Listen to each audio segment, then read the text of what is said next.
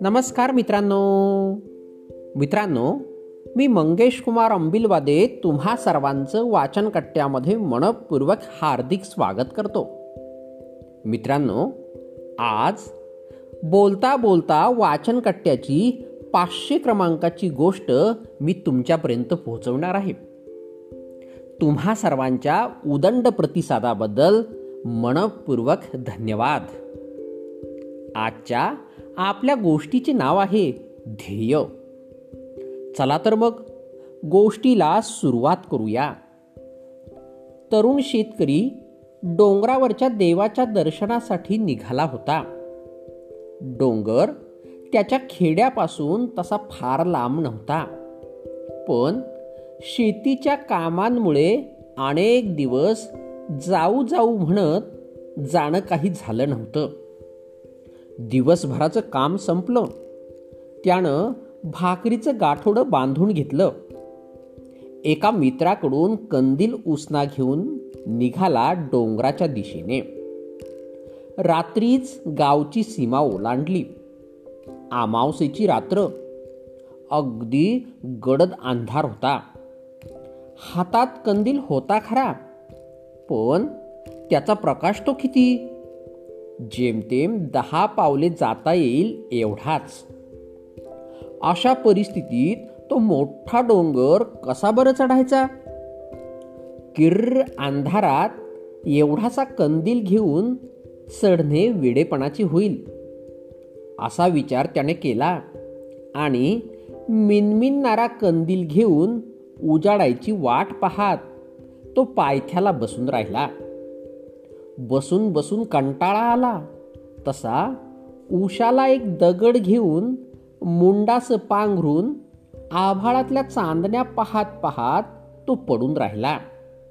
तांबड फुटायची वाट पाहू लागला. कुणाच्या तरी पावलांची चाहूल लागली. तसा शेतकरी चढ दिशी उठून बसला. आणि अंधाराकडे डोळे ताणून पाहू लागला. इतक्या अवेळी या आडवाटेला कोण बरं आलं? तेवढ्यात काडावर आवाज आला. रामराम पाहुणं असं का निजलात? म्हातारा आवाज होता तो. शेतकऱ्यानं पाहिलं तो एक म्हातारा त्याच्याच दिशेने येत होता. त्याच्या हातात लहानसा कंदील होता.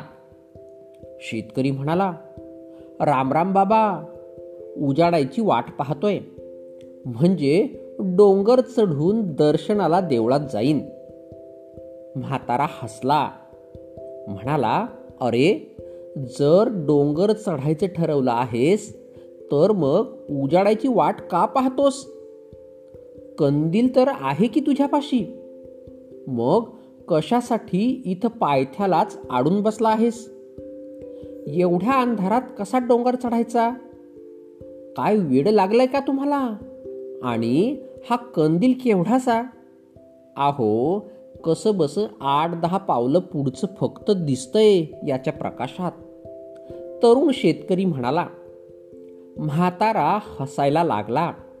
आणि म्हणाला अरे तू पहिली दहा पावलं तरी टाक. जितकं तुला दिसेल तेवढाच पुढे जा. जसा चालायला लागशील तसे तुला पुढचे पुढचे दिसायला लागेल. फक्त एक पाऊल टाकण्या एवढा जरी प्रकाश असला तरी त्या एकेका पावलाने पृथ्वीला प्रदक्षिणा घालता येते. म्हाताऱ्याचं बोलणं तरुण शेतकऱ्याला पटलं. तो उठला आणि चालायला लागला. कंदिलाच्या प्रकाशात सूर्योदयापूर्वी देवळात जाऊन पोहोचला सुद्धा. वाट पाहत बसून कशाला राहायचं? गोष्टीचे तात्पर्य. जो थांबतो तो संपतो. जो चालतो तो ध्येय गाठतो. कारण चालणाऱ्यालाच पुढचा रस्ता दिसतो. लक्षात असू द्या किमान दहा पावले चालण्या इतके शहाणपण. आणि प्रकाश प्रत्येकाजवळ असतो आणि तो पुरेसा असतो.